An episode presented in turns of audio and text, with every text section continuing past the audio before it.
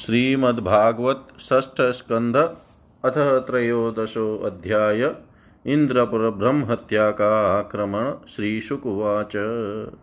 वृत्रे हते त्रयो लोका विनाशक्रेण भूरिद सपाला हि भवन् सद्यो विज्वरा निवृतेन्द्रिया देवसी पितृभूतानि दैत्या देवानुगा स्वयम् प्रतिजग्मुः स्वधिष्णयानि ब्रह्मेशेन्द्रादयस्तत।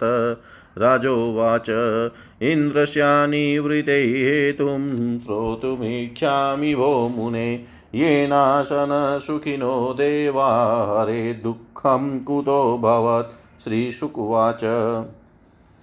वृत्रविक्रम संविघ्ना, सर्वे देवाः सहर्षिभिः तद्वधा यातयन्निन्द्रं नेच्छदभीतो बृहद्वधात्। इन्द्र उवाच स्त्रीभूजलद्रुमैरेणो विश्वरूपवधोद्भवं विभक्तमनुगृह्णद्भिवृत्रहत्याम क्व मास्मर्यम् श्रीशुकुवाच ऋषयस्तदुपाकर्ण्य महेन्द्रमिदमब्रुवन्।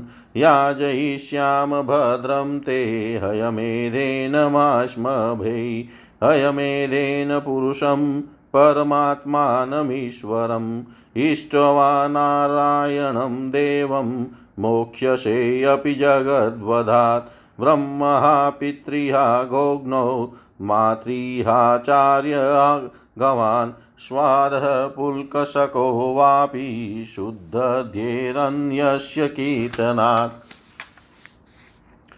तमश्वमेधेन महामखेन् श्रद्धान्वितोऽस्माभिरनुष्ठितेन। हत्वापि स भ्रमस हत्वापि स भ्रमचराचरं त्वं न लिप्यसे किं खलनिग्रहेण। श्रीशुकुवाच। एवं सञ्चोदितो विप्रै मरुत्वा नः द्रिपुं ब्रह्महत्याहते तस्मिन्नाशसादवृषा कपिं तयेन्द्रः श्माशहत तापं निवृत्तीनामुमाविशत् लिमन्तं वाच्यतां प्राप्तं सुखयन्त्यापि नो गुणा। तां ददर्शानुधावन्ती चाण्डालीमिव रूपिणीं जरया वेपमानाङ्गी यक्ष्मग्रस्तामसृक्पटां विकीर्यं पलितान् केशास्तिष्ठेति भाषिणीं मीनगन्ध्यसुगन्धेन कुर्वन्तीं मार्गदूषणं नभो गतो दिश सर्वा सहस्राक्षो विशाम्पते प्रागुदीचीं दिशं तूर्णं प्रविष्टो नृपमानसं। स आवसत्पुष्करनालतन्तु न लब्धभोगो यदिहाग्निदुतः। वर्षाणि सहस्रमलक्षितोऽन्त स चिन्तयन्न ब्रह्मवधाद्विमोक्षम। तावत्त्रिनाकं नहुशशास्। विद्यातपो योगबलानुभाव ससम्पदैश्वर्यमदान्बुद्धि नीतिस्तिश्रश्चाम गतिमिन्द्रपत्न्या ततो गतो ब्रह्मगिरोपहुत ऋतम्बरध्याननिवारिता पापस्तु दिग्देवतया हतौजा स्तं नाभ्यभुदवितं विष्णुपत्न्या तं च भ्रमशयोभ्येत्य यमेदेन भारत यथावदीक्षयाञ्चक्रु पुरुषाराधनेन अथेज्यमाने पुरुषे सर्वदेवमयात्मनि अश्वमेधे महेन्द्रेण वितते ब्रह्मवादिभिः स वै त्वाष्ट्रवधो भूयान्नपि पापचयो नृप नितस्तेनेव शून्याय निहार इव भानुना शवाजिमेधेन यथोदितेन वितायमानेन मरिचिमिश्रैः इष्टवादियज्ञं पुरुषं पुराणम् इन्द्रो महानाशविदुतपापः। इदं महाख्यानमशेषपाप्मनां प्रक्षालनं तीर्थपदानुकीर्तनं, भक्त्युत्रयं भक्तजनानुवर्णनं, महेन्द्रमोक्षं विजयं मरुत्वतः। पठेयुराख्यानमिदं सदा बुधा। शृण्वन्त्यर्थो पर्वणि पर्वणीन्द्रियं धन्यं यशस्यं निखिलागमोचनं रिपुञ्जयं स्वस्त्ययनं तथायुषम्। रिपुञ्जयं स्वस्तयनं तथायुषम्। श्री सुखदेव जी कहते हैं, महादानी परीक्षित, वृत्रासुर की मृत्यु से इंद्र के अतिरिक्त तीनों लोक और लोकपाल तत्क्षण प्रसन्न, परम प्रसन्न हो गए। उनका भय, उनकी चिंता जाती रही। युद्ध समाप्त होने पर देवता, ऋषि, पितर, भूत, दैत्य और देवताओं के अनुचर गंधर्व आदि इंद्र से बिना पूछे ही अपने अपने लोक को लौट गए। इसके पश्चात ब्रह्मा, शंकर और इंद्र आदि भी चले गए। राजा परीक्षित ने पूछा, भगवान, मैं देवराज इंद्र की अप्रसन्नता का कारण सुनना चाहता हूँ। जब वृत्रासुर के वध से सभी देवता सुखी हुए, तब इंद्र को दुख होने का क्या कारण था? श्री सुखदेव जी ने कहा, परीक्षित, जब वृत्रासुर के पराक्रम से सभी देवता और ऋषि महर्षि अत्यंत भयभीत तो हो गए, तब उन लोगों ने उसके वध के लिए इंद्र से प्रार्थना की। परंतु वे ब्रह्म हत्या के भय से उसे मारना नहीं चाहते थे। देवराज इंद्र ने उन लोगों से कहा, देवताओं और ऋषियों, मुझे विश्व रूप के वध से जो ब्रह्म हत्या लगी थी, उसे तो स्त्री, पृथ्वी, जल और वृक्षों ने कृपा करके बांट लिया। अब यदि मैं वृत्र का वध करूँ तो उसकी हत्या से मेरा छुटकारा कैसे होगा? श्री सुखदेव जी कहते हैं देवराज इंद्र की बात सुनकर ऋषियों ने उनसे कहा, देवराज, तुम्हारा कल्याण हो। तुम तनिक भी भय मत करो, क्योंकि हम अश्वमेध यज्ञ कराकर तुम्हें सारे पापों से मुक्त कर देंगे। अश्वमेध यज्ञ के द्वारा सबके अंतर्यामी सर्वशक्तिमान परमात्मा नारायण देव की आराधना करके तुम संपूर्ण जगत का वध करने के पाप से भी मुक्त हो सकोगे। फिर वृत्रासुर के वध की बात ही क्या है? देवराज भगवान के नाम कीर्तन मात्र से ही ब्राह्मण पिता गौ माता आचार्य आदि की हत्या करने वाले महापापी, कुत्ते का मांस खाने वाले चांडाल और कसाई भी शुद्ध हो जाते हैं। हम लोग अश्वमेध नामक महायज्ञ का अनुष्ठान करेंगे। उसके द्वारा श्रद्धा पूर्वक भगवान की आराधना करके तुम ब्रह्म पर्यंत समस्त चराचर जगत की हत्या के भी पाप से लिप्त नहीं होंगे। फिर इस, इस दुष्ट को दंड देने के पाप से छूटने की बात ही क्या है?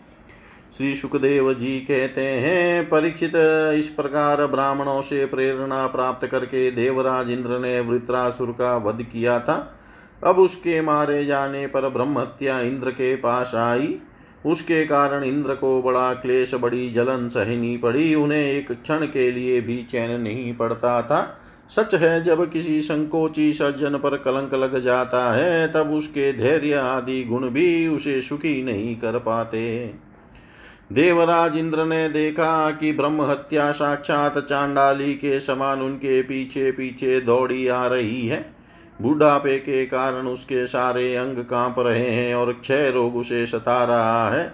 उसके सारे वस्त्र खून से लथपथ हो रहे हैं। वह अपने सफ़ेद सफ़ेद बालों को बिखेरे ठहर जा ठहर जा, इस प्रकार चिल्लाती आ रही है। उसके श्वास के साथ मछली की सी दुर्गंध आ रही है, जिसके कारण मार्ग भी दूषित तो होता जा रहा है। राजन देवराज इंद्र उसके भय से दिशाओं और आकाश में भागते फिरे। अंत में कहीं भी शरण न मिलने के कारण उन्होंने पूर्व और उत्तर के कोने में स्थित मानसरोवर में शीघ्रता से प्रवेश किया। देवराज इंद्र मान सरोवर के कमल नाल के तंतुओं में एक हज़ार वर्षों तक छिप कर निवास करते रहे और सोचते रहे कि ब्रह्म हत्या से मेरा छुटकारा कैसे होगा। इतने दिनों तक उन्हें भोजन के लिए किसी प्रकार की सामग्री न मिल सकी, क्योंकि वे अग्नि देवता के मुख से भोजन करते हैं और अग्नि देवता जल के भीतर कमल तंतुओं में जा नहीं सकते थे। जब तक देवराज इंद्र कमल तंतुओं में रहे, तब तक अपनी विद्या, तपस्या और योग बल के प्रभाव से राजा नहुष स्वर्ग का शासन करते रहे। परंतु जब इन्होंने संपत्ति और ऐश्वर्य के मद से अंधे होकर इंद्र पत्नी शची के साथ अनाचार करना चाहा, तब शची ने उनसे ऋषियों का अपराध करवा कर उन्हें सांप दिला दिया, जिससे वे सांप हो गए।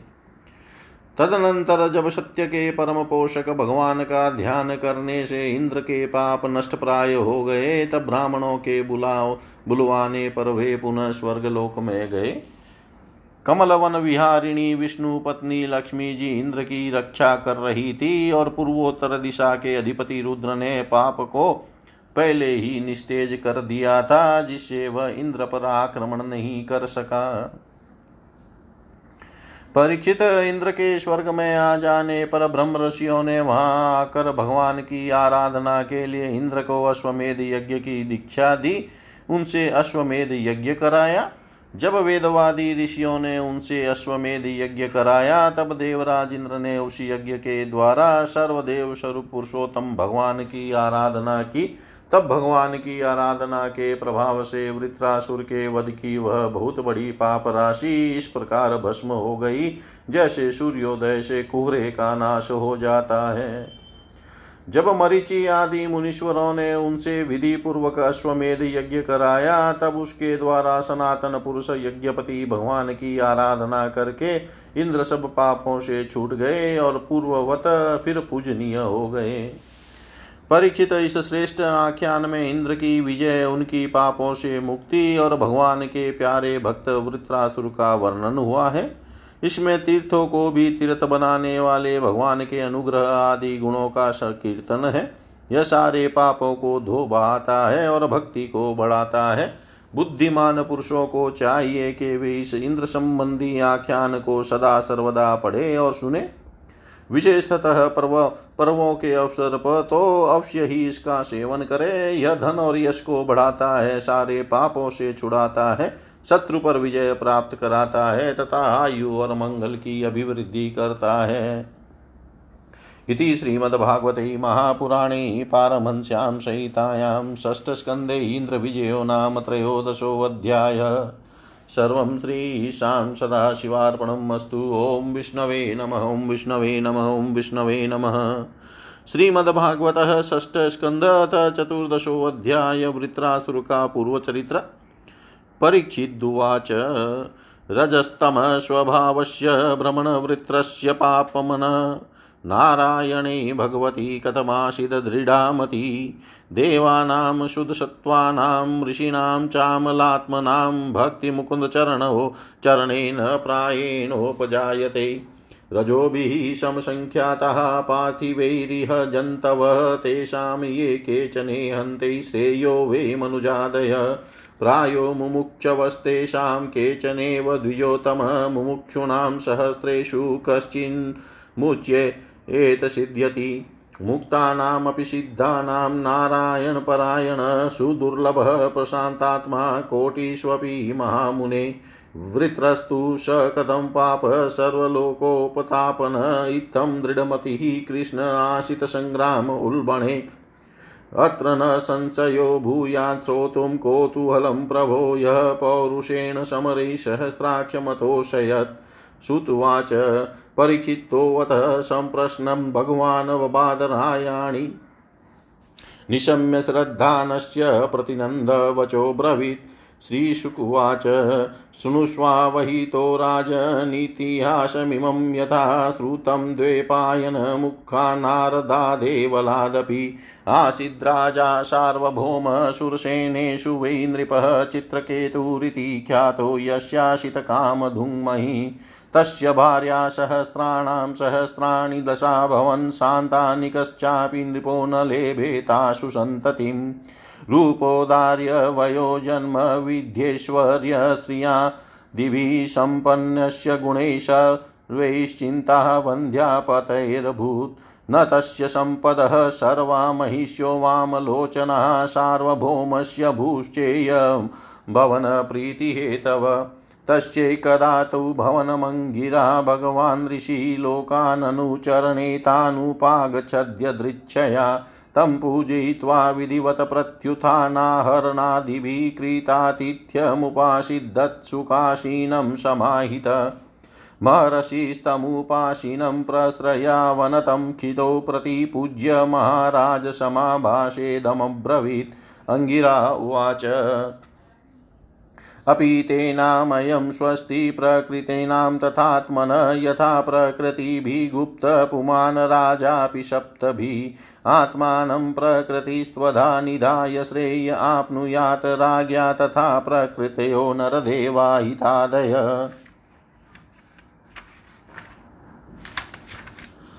अपि दाराः प्रजामात्या भृत्याः श्रेण्योऽथ मन्त्रिणः।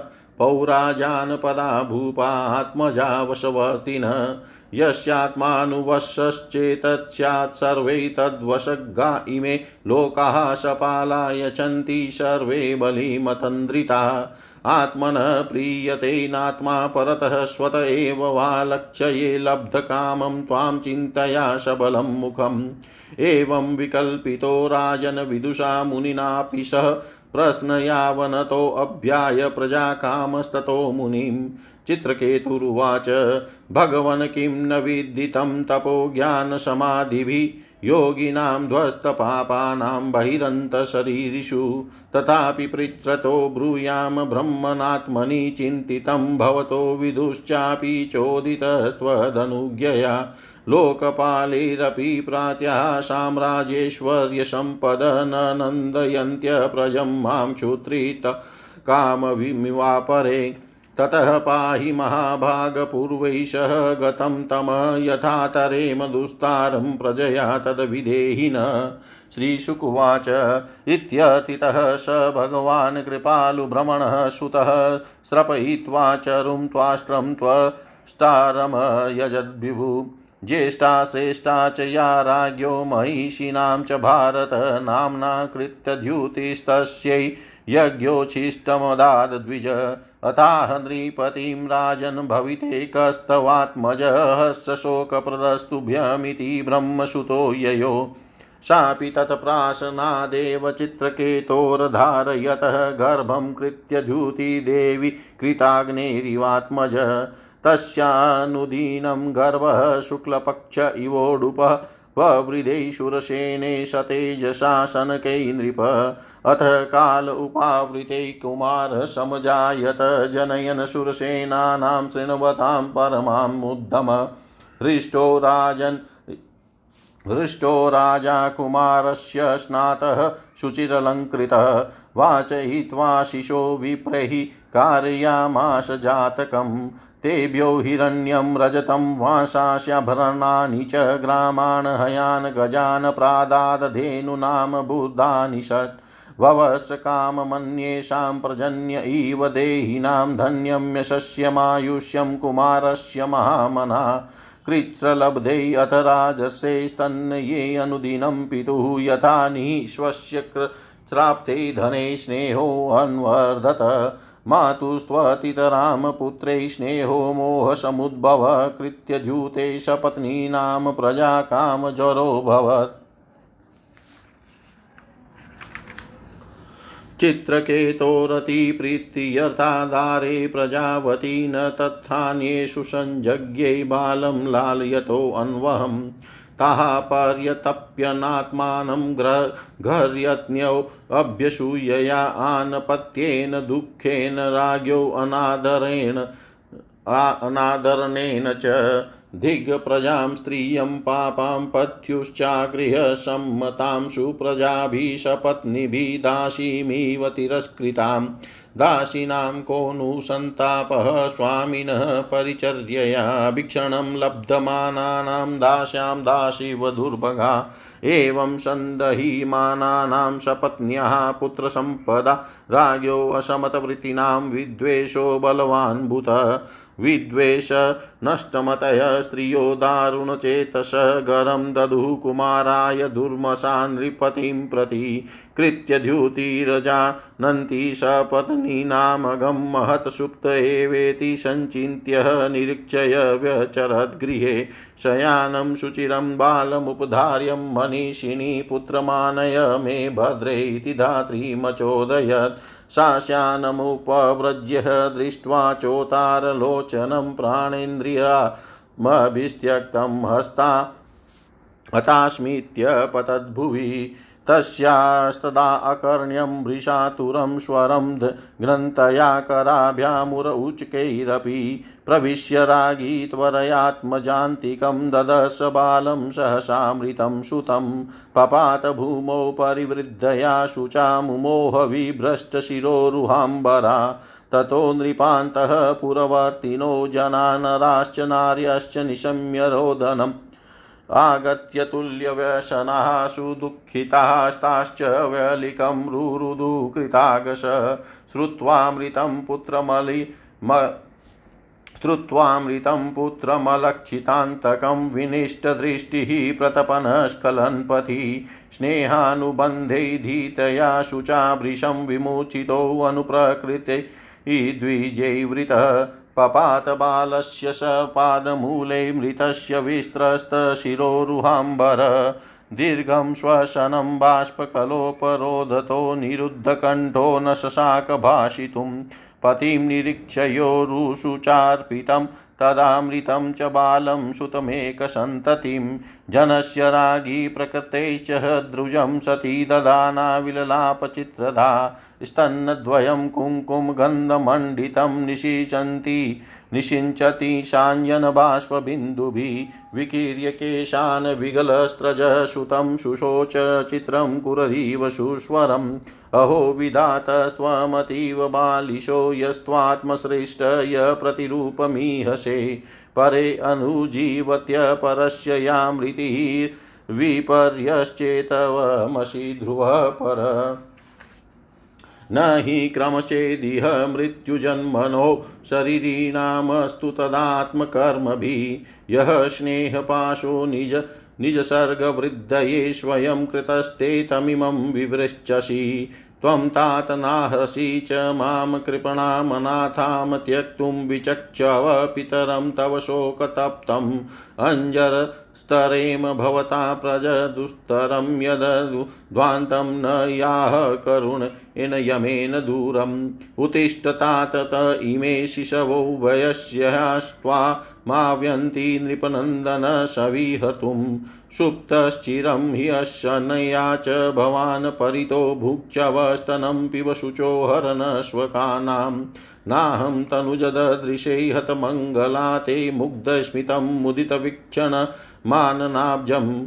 किं वा गतोऽस्य पुनरन् वयमन्यलोके लोकं नीतोऽग्रणेन न शृणोमि कला गिरस्ते श्रीशुकुवाच विलपन्त्यामृतं पुत्रमिति चित्रविलापनै चित्रकेतुभृशं तप्तो मुक्तकण्ठोरुरोधः, तयो विलप्पतो सर्वे दम्पत्योस्तदनुव्रताः रुरुद्व रुरुदुः स्म नरा नार्य सर्वमाशितचेतनम्, एवं कशमलमापनं नष्टसंयमनायकं ज्ञात्वाङ्गिरा नाम मुनिराजगाम स नारद ज्ञात्वाङ्गिरा नाम मुनिराजगा गाम स नारद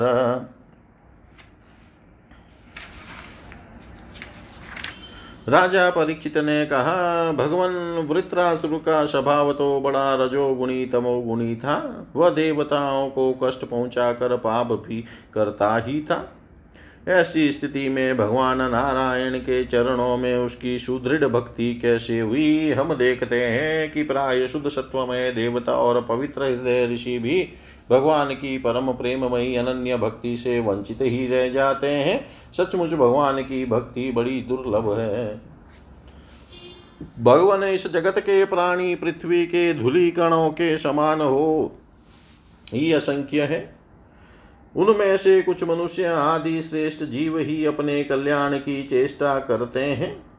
भ्रमण उनमें भी संसार से मुक्ति चाहने वाले तो बिरले ही होते हैं और मोक्ष चाहने वाले हज़ारों में मुक्ति या सिद्धि लाभ तो कोई सा ही कर पाता है। महामुने करोड़ों सिद्ध एवं मुक्त पुरुषों में भी वैसे शांत चित महापुरुष का मिलना तो बहुत ही कठिन है, जो एकमात्र भगवान के ही परायण हो। ऐसी अवस्था में वह वृत्रासुर जो सब लोगों को सताता था और बड़ा पापी था, उस भयंकर युद्ध के अवसर पर भगवान श्री कृष्ण में अपनी वृत्तियों को इस प्रकार दृढ़ता से लगा सका। इसका क्या कारण है? प्रभु, इस विषय में हमें बहुत अधिक संदेह है और सुनने का बड़ा कौतूहल भी है। अहो, वृत्रासुर का बल पौरुष कितना महान था कि उसने रणभूमि में देवराज इंद्र को भी संतुष्ट कर दिया। सूत जी कहते हैं, शौनकादि ऋषियों, भगवान सुखदेव जी ने परम श्रद्धालु राजर्षि परीक्षित का यह श्रेष्ठ प्रश्न सुनकर उनका अभिनंदन करते वह यह बात कही। श्री सुखदेव जी ने कहा, परीक्षित, तुम सावधान होकर यह इतिहास सुनो। मैंने इसे अपने पिता व्यास जी, देवर्षि नारद और महर्षि देवल के मुँह से भी विधि पूर्वक सुना है। प्राचीन काल की बात है सूरसेन देश में चक्रवर्ती सम्राट महाराज चित्रकेतु राज्य करते थे। उनके राज्य में पृथ्वी स्वयं ही प्रजा की इच्छा के अनुसार अनरस दे दिया करती थी। उनके एक करोड़ रानियाँ थी और ये स्वयं संतान उत्पन्न करने में समर्थ तो थे, समर्थ भी थे। परंतु उन्हें उनमें से किसी के भी गर्भ से कोई संतान न हुई। यो महाराज चित्रकेतु को किसी बात की कमी न थी। सुंदरता, उदारता, युवावस्था, कुलीनता, विद्या, ऐश्वर्य और संपत्ति आदि सभी गुणों से वे संपन्न थे। फिर भी उनकी पत्नियाँ बांझ थी, इसलिए उन्हें बड़ी चिंता रहती थी। वे सारी पृथ्वी के एक छत्र सम्राट थे, बहुत सी सुंदरी रानियाँ थी तथा सारी पृथ्वी उनके वश में थी। सब प्रकार की संपत्तियाँ उनकी सेवा में उपस्थित थी, परंतु वे सब वस्तुएँ उन्हें सुखी न कर सकी। एक दिन साप और वरदान देने में समर्थ अंगिरा ऋषि स्वच्छंद रूप से विभिन्न लोकों में विचरते हुए राजा चित्रकेतु के महल में पहुँच गए। राजा ने प्रत्युत्थान और अर्घ्यपादि से उनकी विधि पूर्वक पूजा की। आतिथ्य सत्कार हो जाने के बाद जब अंगिरा ऋषि सुखपूर्वक आसन पर विराज गए, तब राजा चित्रकेतु भी शांत भाव से उनके पास ही बैठ गए। महाराज, महर्षि अंगिरा ने देखा कि यह राजा बहुत विनयी है और मेरे पास पृथ्वी पर बैठकर मेरी भक्ति कर रहा है। तब उन्होंने चित्रकेतु को संबोधित करके उसे आदर देते हुए यह बात कही। अंगिरा ऋषि ने कहा, राजन, तुम अपनी प्रकृतियों, गुरु, मंत्री, राष्ट्र, दुर्ग, कोश, सेना और मित्र के साथ सकुशल तो हो न? जैसे जीव महतत्वादि सात आवरणों से घिरा रहता है, वैसे ही राजा भी इन सात प्रकृतियों से घिरा रहता है। उनके कुशल से ही राजा की कुशल है। नरेंद्र जिस प्रकार राजा अपनी उपयुक्त प्रकृतियों के अनुकूल रहने पर भी, पर ही राज्य सुख भोग सकता है, वैसे ही प्रकृतियाँ भी अपनी रक्षा का भार राजा पर छोड़कर सुख और समृद्धि लाभ कर सकती है। राजन तुम्हारी रानिया प्रजा मंत्री सलाहकार, सेवक, व्यापारी, अमात्य, दीवान, नागरिक, देशवासी, मंडलेश्वर राजा और पुत्र तुम्हारे वश में तो है है ना? सच्ची बात तो यह है कि जिसका मन अपने वश में है, उसके ये सभी वश में होते हैं। इतना ही नहीं, सभी लोक और लोकपाल भी बड़ी सावधानी से उसे भेंट देकर उसकी प्रसन्नता चाहते हैं। परंतु मैं देख रहा हूँ कि तुम सौम्यम संतुष्ट नहीं हो। तुम्हारी कोई कामना पूर्ण है। तुम्हारे मुँह पर किसी आंतरिक चिंता के चिन्ह झलक रहे हैं। तुम्हारे इस असंतोष का कारण कोई और है या स्वयं तुम ही हो। परीक्षित महर्षि अंगिरा यह जानते थे कि राजा के मन में किस बात की चिंता है, फिर भी उन्होंने उनसे चिंता के संबंध में अनेकों प्रश्न पूछे। चित्रकेतु को संतान की कामना थी, अतः महर्षि के पूछने पर उन्होंने विनय से झुककर निवेदन किया।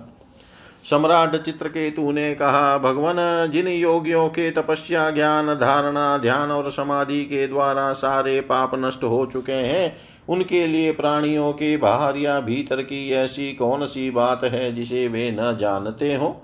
ऐसा होने पर भी जब आप सब कुछ जानबूझकर मुझसे मेरे मन की चिंता पूछ रहे हैं, तब मैं आपकी आज्ञा और प्रेरणा से अपनी चिंता आपके चरणों में निवेदन करता हूँ।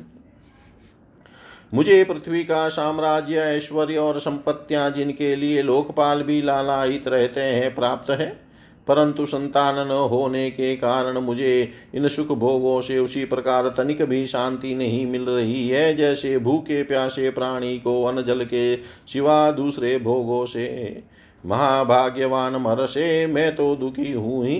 पिंडदान न मिलने की आशंका से मेरे पितर भी दुखी हो रहे हैं। अब आप हमें संतान दान करके परलोक में प्राप्त होने वाले घोर नरक से उबारी और ऐसी व्यवस्था कीजिए कि मैं लोक परलोक के सब दुखों से छुटकारा पालू श्री सुखदेव जी कहते हैं परीक्षित जब राजा चित्रकेतु ने इस प्रकार प्रार्थना की, तब सर्वसमर्थ एवं परम कृपालु ब्रह्मपुत्र भगवान अंगिरा ने त्वष्टा देवता के योग्य चरु निर्माण करके उससे उनका यजन किया। परीक्षित राजा चित्रकेतु की रानियों में सबसे बड़ी और सदगुणवती महारानी ज्योति थी। महर्षि अंगिरा ने उन्हीं को यज्ञ का अवशेष प्रसाद दिया और राजा चित्रकेतु से कहा, राजन, तुम्हारी पत्नी के गर्भ से एक पुत्र होगा जो तुम्हें हर्ष और शोक दोनों ही देगा। यो कहकर अंगिरा ऋषि चले गए। उस यज्ञावशेष प्रसाद के खाने से ही महारानी कृतद्युति ने महाराज चित्रकेतु के द्वारा गर्भ धारण किया। जैसे कृतिका ने अपने गर्भ में अग्नि कुमारों को धारण किया था। राजन सुरसेन देश के राजा चित्रकेतु के तेज से कृतद्युति का गर्भ शुक्ल पक्ष के चंद्रमा के समान दीनों दिन क्रमशः बढ़ने लगा। तदनंतर समय आने पर महारानी कृतद्युति के गर्भ से एक सुंदर पुत्र का जन्म हुआ। उसके जन्म का समाचार पाकर सूरसेन देश की राजा बहुत ही आनंदित हुई। सम्राट चित्रकेतु के आनंद का तो कहना ही क्या था। वे स्नान करके पवित्र हुए, फिर उन्होंने वस्त्राभूषणों से सुसज्जित हो, ब्राह्मणों से स्वस्ति वाचन कराकर और आशीर्वाद लेकर पुत्र का जात कर्म संस्कार करवाया। उन्होंने उन ब्राह्मणों को सोना, चांदी, वस्त्र, आभूषण गाँव घोड़े, हाथी और छह अर्बुद गोवे दान की। उदार शिरोमणि राजा चित्रकेतु ने पुत्र के धन, यश और आयु की वृद्धि के लिए दूसरे लोगों को भी मुँह मांगी वस्तुएँ दी। ठीक उसी प्रकार जैसे मेघ सभी जीवों का मनोरथ पूर्ण करता है परीक्षित जैसे यदि किसी कंगाल को बड़ी कठिनाई से कुछ धन मिल जाता है तो उसमें उसकी आसक्ति हो जाती है। वैसे ही बहुत कठिनाई से प्राप्त हुए उस पुत्र में राजर्षि चित्रकेतु का स्नेह बंधन दिनों दिन दृढ़ होने लगा। माता कृत द्युति को भी अपने पुत्र पर मोह के कारण बहुत ही स्नेह था। परंतु उनकी सौत रानियों के मन में पुत्र की कामना से और भी जलन होने लगी। प्रतिदिन बालक का लाड़ प्यार करते रहने के कारण सम्राट चित्रकेतु का जितना प्रेम बच्चे की माँ कृत द्युति में था, उतना दूसरी रानियों में न रहा। इस प्रकार एक तो वे रानियाँ संतान न होने के कारण ही दुखी थी, दूसरे राजा चित्रकेतु ने उनकी उपेक्षा कर दी। अतः वे डाह से अपने को धिकारने और मन ही मन जलने लगी।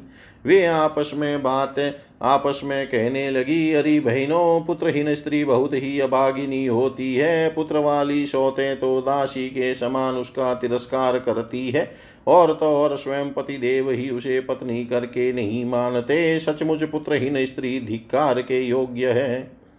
भला दासियों को क्या दुख है? वे तो अपने स्वामी की सेवा करके निरंतर समान पाती रहती है, परंतु हम अभागिनी तो इस समय उनसे भी गई विधि हो रही हैं और दासियों की दासी के समान बार बार तिरस्कार पा रही हैं। परीक्षित इस प्रकार वे रानियाँ अपनी सौत की गोद भरी देख कर जलती रहती थी और राजा भी उनकी ओर से उदासीन हो गए थे। फलतः उनके मन में कृत ज्योति के प्रति बहुत अधिक द्वेष हो गया। द्वेष के कारण रानियों की बुद्धि मारी गई, उनके चित्त में क्रूरता छा गई, उन्हें अपने पति चित्रकेतु का पुत्र स्नेह सहन न हुआ, इसलिए उन्होंने चिड़कर नन्हे से राजकुमार को विष दे दिया। महारानी कृतज्युति को सौतों की इस घोर पापमयी करतुत का कुछ भी पता न था। उन्होंने दूर से देखकर समझ लिया कि बच्चा सो रहा है, इसलिए वे महल में इधर उधर डोलती रही। बुद्धिमती रानी ने यह देख कर कि बच्चा बहुत देर से सो रहा है। धाय से कहा, कल्याणी, मेरे लाल को ले आ। धाय ने सोते हुए बालक के पास जाकर देखा कि उसकी नेत्रों की पुतलियाँ उल्टी गई, उलट गई है। प्राण इंद्रिय और जीवात्मा जीवात्मा ने भी उसके शरीर से विदा ले ली है। यह देखते ही हाय रे में मारी गई। इस प्रकार कहकर वह धरती पर गिर पड़ी। धाई अपने दोनों हाथों से छाती पीट पीट कर बड़े बड़े आठ स्वर में ज़ोर ज़ोर से रोने लगी। उसका रोना सुनकर महारानी कृतज्योति जल्दी जल्दी अपने पुत्र के शयन ग्रह में पहुँची और उन्होंने देखा कि मेरा छोटा सा बच्चा अकस्मात मर गया है। तब वे अत्यंत शोक के कारण मूर्छित होकर पृथ्वी पर गिर पड़ी। उनके सिर के बाल बिखर गए और शरीर पर के वस्त्र अस्त्र अस्त व्यस्त हो गए। तदनंतर महारानी का रुदन सुनकर निवास के सभी स्त्री पुरुष वहाँ दौड़ आए और सहानुभूति वश अत्यंत दुखी होकर रोने लगे। वे हत्यारी रानियाँ भी वहाँ आकर झूठ मूठ रोने का ढोंग करने लगी। जब राजा चित्रकेतु को पता लगा कि मेरे पुत्र की अकारण ही मृत्यु हो गई है, तब अत्यंत स्नेह के कारण शोक के आवेग से उनकी आँखों के सामने अंधेरा छा गया। वे धीरे धीरे अपने मंत्री और ब्राह्मणों के साथ मार्ग में गिरते पड़ते मृत बालक के पास पहुँचे और मूर्छित होकर उसके पैरों के पास गिर पड़े। उनके केश और वस्त्र इधर उधर बिखर गए। वे लंबी लंबी सांस लेने लगे। आंसुओं की अधिकता से उनका गला रुंध गया और वे कुछ भी बोल न सके। पति प्राणा रानी कृत जूति अपने पति चित्रकेतु को अत्यंत शोकाकुल और इकलौते नन्हे से बच्चे को मरा हुआ देख भांति भांति से विलाप करने लगी। उनका यह दुख देख कर मंत्री आदि सभी उपस्थित मनुष्य शोकग्रस्त हो गए। महारानी के नेत्रों से इतने आँसू बह रहे थे कि वे उनकी आँखों का अंजन लेकर केसर और चंदन से चर्चित वक्ष स्थल को भिगोने लगे। उनके बाल बिखर रहे थे तथा उनमें गूंथे हुए फूल गिर रहे थे। इस प्रकार वे पुत्र के लिए कुर्री पक्षी के समान उच्च स्वर में विविध प्रकार से विलाप कर रही थी। वे कहने लगी, अरे विद्या, अरे विधाता, सचमुच तू बड़ा मूर्ख है जो अपनी सृष्टि के प्रतिकूल चेष्टा करता है।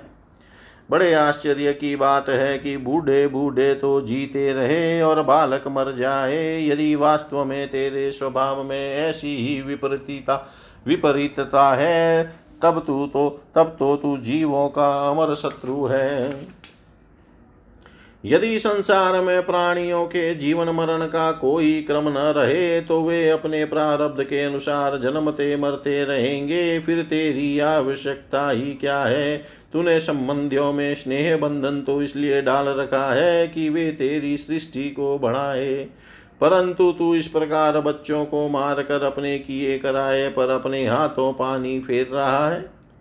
फिर वे अपने मृत पुत्र की ओर देख कर कहने लगी, बेटा, मैं तुम्हारे बिना नाथ और दीन हो रही हूँ। मुझे छोड़कर इस प्रकार चले जाना तुम्हारे लिए उचित नहीं है। तनिक आँख खोल कर देखो तो सही, तुम्हारे पिताजी तुम्हारे वियोग में कितने शोक संतप्त हो रहे हैं। बेटा जिस घोर नरक को निसंतान पुरुष बड़ी कठिनाई से पार कर पाते हैं, उसे हम तुम्हारे सहारे अनायासी पार कर लेंगे। अरे बेटा, तुम इस यमराज के साथ दूर मत जाओ, यह तो बड़ा ही निर्दयी है। मेरे प्यारे लल्ला ओ राजकुमार, उठो बेटा, देखो तुम्हारे साथी बालक तुम्हें खेलने के लिए बुला रहे हैं। तुम्हें सोते सोते बहुत देर हो गई, अब भूख लगी होगी, उठो, कुछ खा लो, और कुछ नहीं तो मेरा दूध ही पी लो, और अपने स्वजन संबंधी हम लोगों का शोक दूर करो। प्यारे लाल, आज मैं तुम्हारे मुखारविंद पर भोली भोली मुस्कुराहट और आनंद भरी चितवन नहीं देख रही हूँ, मैं बड़ी अभागिनी हूँ। हाय हाय, अब भी मुझे तुम्हारी सुमधुर तोतली बोली नहीं सुनाई दे रही है। क्या सचमुच निठुर यमराज तुम्हें उस पर लोक में ले गया, जहाँ से फिर कोई लौट कर नहीं आता? श्री सुखदेव जी कहते हैं परीक्षित जब सम्राट चित्रकेतु ने देखा कि मेरी रानी अपने मृत पुत्र के लिए इस प्रकार भांति भांति से विलाप कर रही है, तब वे शोक से अत्यंत संतप्त हो फूट फूट कर रोने लगे। राजा रानी के इस प्रकार विलाप करने पर उनके अनुगामी स्त्री पुरुष भी दुखित होकर रोने लगे। इस प्रकार सारा नगर ही शोक से अचेत सा हो गया। राजन, महर्षि अंगिरा और देवर्षि नारद ने देखा कि राजा चित्रकेतु पुत्र शोक के कारण चेतनाहीन हो रहे हैं। यहाँ तक कि उन्हें समझाने वाला भी कोई नहीं है। तब वे दोनों वहाँ आए। इति श्रीमद्भागवते महापुराणे पारमंस्यां सहितायां षष्ठस्कन्धे चेतुचित्रकेतुविलापो नाम चतुर्दशोऽध्याय। सर्वं श्रीशां सदाशिवार्पणम् अस्तु। ॐ विष्णवे नमः, ॐ विष्णवे नमः, ॐ विष्णवे नमः। श्रीमद्भागवतः षष्ठस्कन्द श्रीशुकुवाच। ऊचुतु मृतकोपान्ते पतितं मृतकोपमम्। शोकाभिभूतं राजानं बोधयन्तोषदुक्तिभिः कोऽयं स्यात् तव राजेन्द्र भवान् यमनुशोचति त्वं चास्य कथं सृष्टो पुरेदानीमतः परम्। यथा प्रयान्ति संयाति स्रोतो वेगेन वालुका, संयुज्यन्ते वियुज्यन्ते तथा कालेन देहिन। यथा दानाशु वेदाना भवन्ति न भवन्ति च एवं भूतेषु भूतानि चोदितानि समायया। वयं च त्वं च ये चेमे तुल्यकालाश्चराचरः जन्ममृत्योर्यथा पश्चात् प्राङ्गनेव मधुनापि भो भूते भूतानि भूतेश सृजत्यवति हन्त्यज आत्मसृष्टेरसतन्त्रैरनपेक्षोऽपि बाल्वत। देहेन देहिनो राजन देहादेहोऽभिजायते बीजादेव यथा बीजं देहात इव शाश्वत। देहदेही विभागोऽयं विवेककृतः। पुरा जातिव्यक्तिविभागोऽयं यथा वस्तुनि कल्पितः श्रीशुकुवाच एवमाश्वासितो राजा चित्रकेतु द्विजोक्तिभिः प्रमृज्य पाणिना वक्त्रमाधीं नलान् नम्भाषत राजोवाच। कौ युवा ज्ञानसम्पन्नो महिष्ठो च महिष्यतामवधूतेन वेशेन गुडाविव समागतौ। चरन्ति वनौ कामं ब्राह्मणा भगवत्प्रिया मादृशां ग्राम्यबुद्धीनां बोधायोन्मत्तलिङ्गिन। कुमारो नारदरिभुरङ्गिरा देवलोऽसितः अपान्तरतमो व्यासो मार्कण्डेयोऽथ गौतम। वसिष्ठो भगवान् राम कपिलो बादरायणी दुर्वासयाज्ञवल्क्यश्च जातु कर्ण्यस्तथारुणि रोमशश्च वनोदत आशुरीश पतञ्जलि ऋषिवेदशिरा बोध्यो मुनिपञ्चशिरास्तथा हिरण्यनाभ कौशल्यश्रुतदेवरितध्वज एते परे च सिद्धेश्चाचरन्ति ज्ञानहेतव तस्माद्युवां ग्राम्यपशोर्मम मूढधिय प्रभु अन्धे तमसि मग्नस्य ज्ञानदीप उदीर्यताम्। अङ्गिरा उवाच, अहं ते पुत्रकामस्य पुत्रदोऽस् अहं ते पुत्रकामस्य पुत्रोदोऽस्म्यङ्गिरा नृप एवं भ्रमसुत साक्षान्नारदो भगवान् ऋषि। इत्थं त्वां पुत्रशोकेन मग्नं तमसि दुस्तरे अतदहन्मनुस्मृ महापुरुषगोचरम् अनुग्राह्य भवतः प्राप्ता वावामिह प्रभो भ्रमण्यो भगवद्भक्तो नावशीदितुमर्हति तदेव ते परं ज्ञानं ददामि गृहमागत ज्ञात्वान्याभिनिवेशं ते पुत्रमेव ददावहम् अधुनां पुत्रीणां तापो भवतेवानुभूयते एवं द्वारदारा गृहारायो विविधेश्वर्यसम्पद शब्दादयश्च विषयाश्चला राज्यविभूतय महिराज्यं बलं कोशो भृत्यमात्याः शूर्जना सर्वे अपि शूरसेनेम शोकमोहभयातिदा गन्धर्वनगरप्रख्या स्वप्नमाया मनोरथा दृश्यमाना विनाथेन न दृश्यन्ते मनोभवा कर्मभिद्यार्यतो नानाकर्माणि मनसो भवन्। अयं हि देहिनो देहो द्रव्यज्ञानक्रियात्मक, देहिनो विविधक्लेशसन्तापकृदुदावत तस्मात् स्वस्थेन मनसा विमृश्य गतिमात्मन द्वैते ध्रुवात् विश्रमं त्यजोपसमाविश। नारदुवाच एतां मन्त्रोपनिषदं प्रति च प्रयतो मम यां धारयन् सप्तरात्रादृष्टा सङ्कर्षणं प्रभुम्। यत्पादमूलमुत्सृत्य नरेन्द्रपूर्वै सर्वादयो भ्रममीमं द्वित्वयं विसर्जय। सद्यस्तदीयमतुलानधिकं मयि त्वं प्रापु भवानपि परं न चिरादुपेति।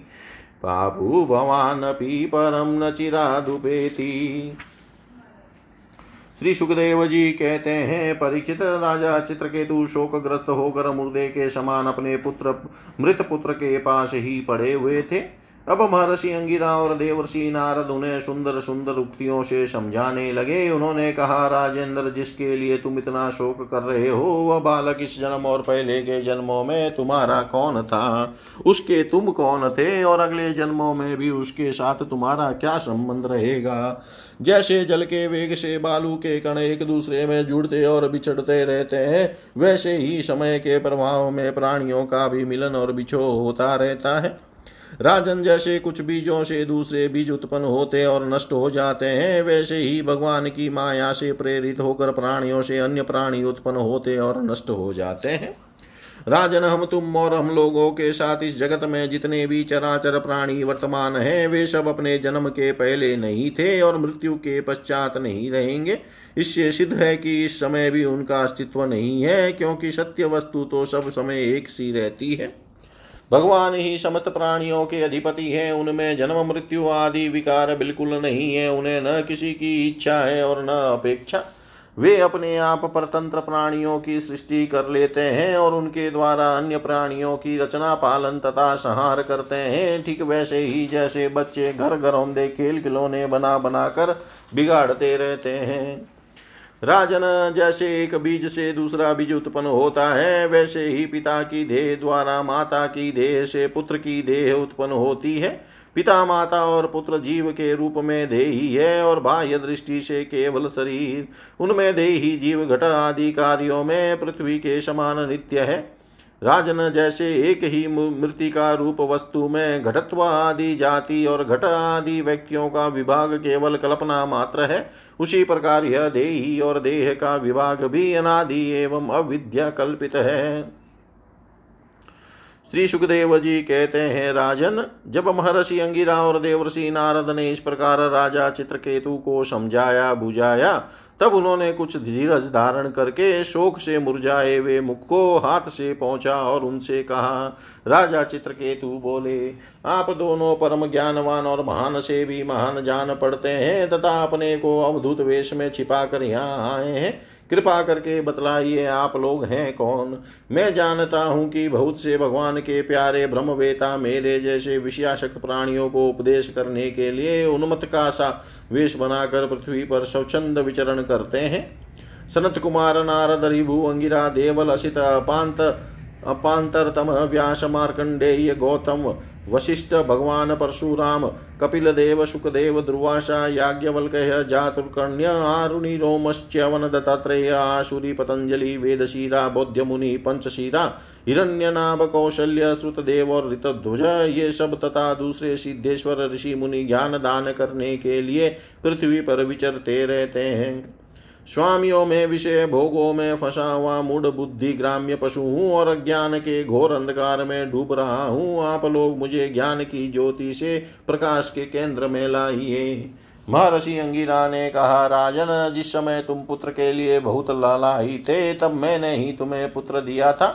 मैं अंगिरा हूँ, ये जो तुम्हारे सामने खड़े हैं, स्वयं ब्रह्मा जी के पुत्र, सर्वसमर्थ देवर्षि नारद हैं। जब हम लोगों ने देखा कि तुम पुत्र शोक के कारण बहुत ही घने अज्ञान अज्ञानांधकार में डूब रहे हो, तब सोचा कि तुम भगवान के भक्त हो, शोक करने योग्य नहीं हो। अतः तुम पर अनुग्रह करने के लिए ही हम दोनों यहाँ आए हैं। राजन, सच्ची बात तो यह है कि जो भगवान और ब्राह्मणों का भक्त है, उसे किसी अवस्था में शोक नहीं करना चाहिए। जिस समय पहले पहल में तुम्हारे घर आया था, उसी समय मैं तुम्हें परम ज्ञान का उपदेश देता। परंतु मैंने देखा कि अभी तो तुम्हारे हृदय में पुत्र की उत्कट लालसा है, इसलिए उस समय तुम्हें ज्ञान न देकर मैंने पुत्र ही दिया। अब तुम स्वयं अनुभव कर रहे हो कि पुत्रवानों को कितना दुख होता है। यही बात स्त्री, घर, धन, विविध प्रकार के ऐश्वर्य, संपत्तियाँ, शब्द, रूप, रस आदि विषय, राज्य, वैभव, पृथ्वी, राज्य, सेना, खजाना, सेवक, अमात्य, सगे संबंधी, इष्ट मित्र सबके लिए है, क्योंकि ये सबके सब अनित्य हैं। शूरसेन अतः, एव, ये सभी शोक, मोह, भय और दुख के कारण है। मन के खेल खिलौने हैं, सर्वथा कल्पित और मिथ्या है क्योंकि ये न होने पर भी दिखाई पड़ रहे हैं। यही कारण है कि ये एक क्षण दिखने पर भी दूसरे क्षण लुप्त हो जाते हैं। ये गंधर्व नगर, स्वप्न, जादू और मनोरथ की वस्तुओं का के समान सर्वथा सत्य है, जो लोग कर्म वासनाओं से प्रेरित होकर विषयों का चिंतन करते रहते हैं। उन्हीं का मन अनेक प्रकार के कर्मों की सृष्टि करता है।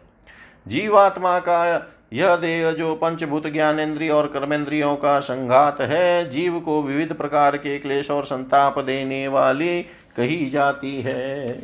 इसलिए तुम अपने मन को विषयों में भटकने से रोक कर शांत करो, स्वस्थ करो और फिर उस मन के द्वारा अपने वास्तविक स्वरूप का विचार करो तथा इस द्वेत ब्रह्म में नित्यत्व की बुद्धि छोड़कर परम शांति स्वरूप परमात्मा में स्थित हो जाओ। देवर्षि नारद ने कहा, राजन, तुम एकाग्रचित से मुझसे यह मंत्रोपनिषद ग्रहण करो। इसे धारण करने से सात रात में ही तुम्हें भगवान शंकरसन का दर्शन होगा। नरेंद्र, प्राचीन काल में भगवान शंकर आदि ने श्री शंकर देव के ही चरण कमलों का आश्रय लिया था। इससे उन्होंने द्वैत भ्रम का परित्याग कर दिया और उनकी उस महिमा को प्राप्त हुए, जिससे बढ़कर तो कोई है ही नहीं, समान भी नहीं है। तुम भी बहुत शीघ्र ही भगवान के उसी परम पद को प्राप्त कर लोगे। इति श्रीमद्भागवते महापुराणे पारमहंस्यां संहितायां षष्ठस्कन्धे चित्रकेतुसान्त्वनं नाम पञ्चदशोऽध्याय सर्वं श्रीशां सदाशिवार्पणम् अस्तु। ॐ विष्णवे नमः ॐ विष्णवे नमः ॐ विष्णवे नमः।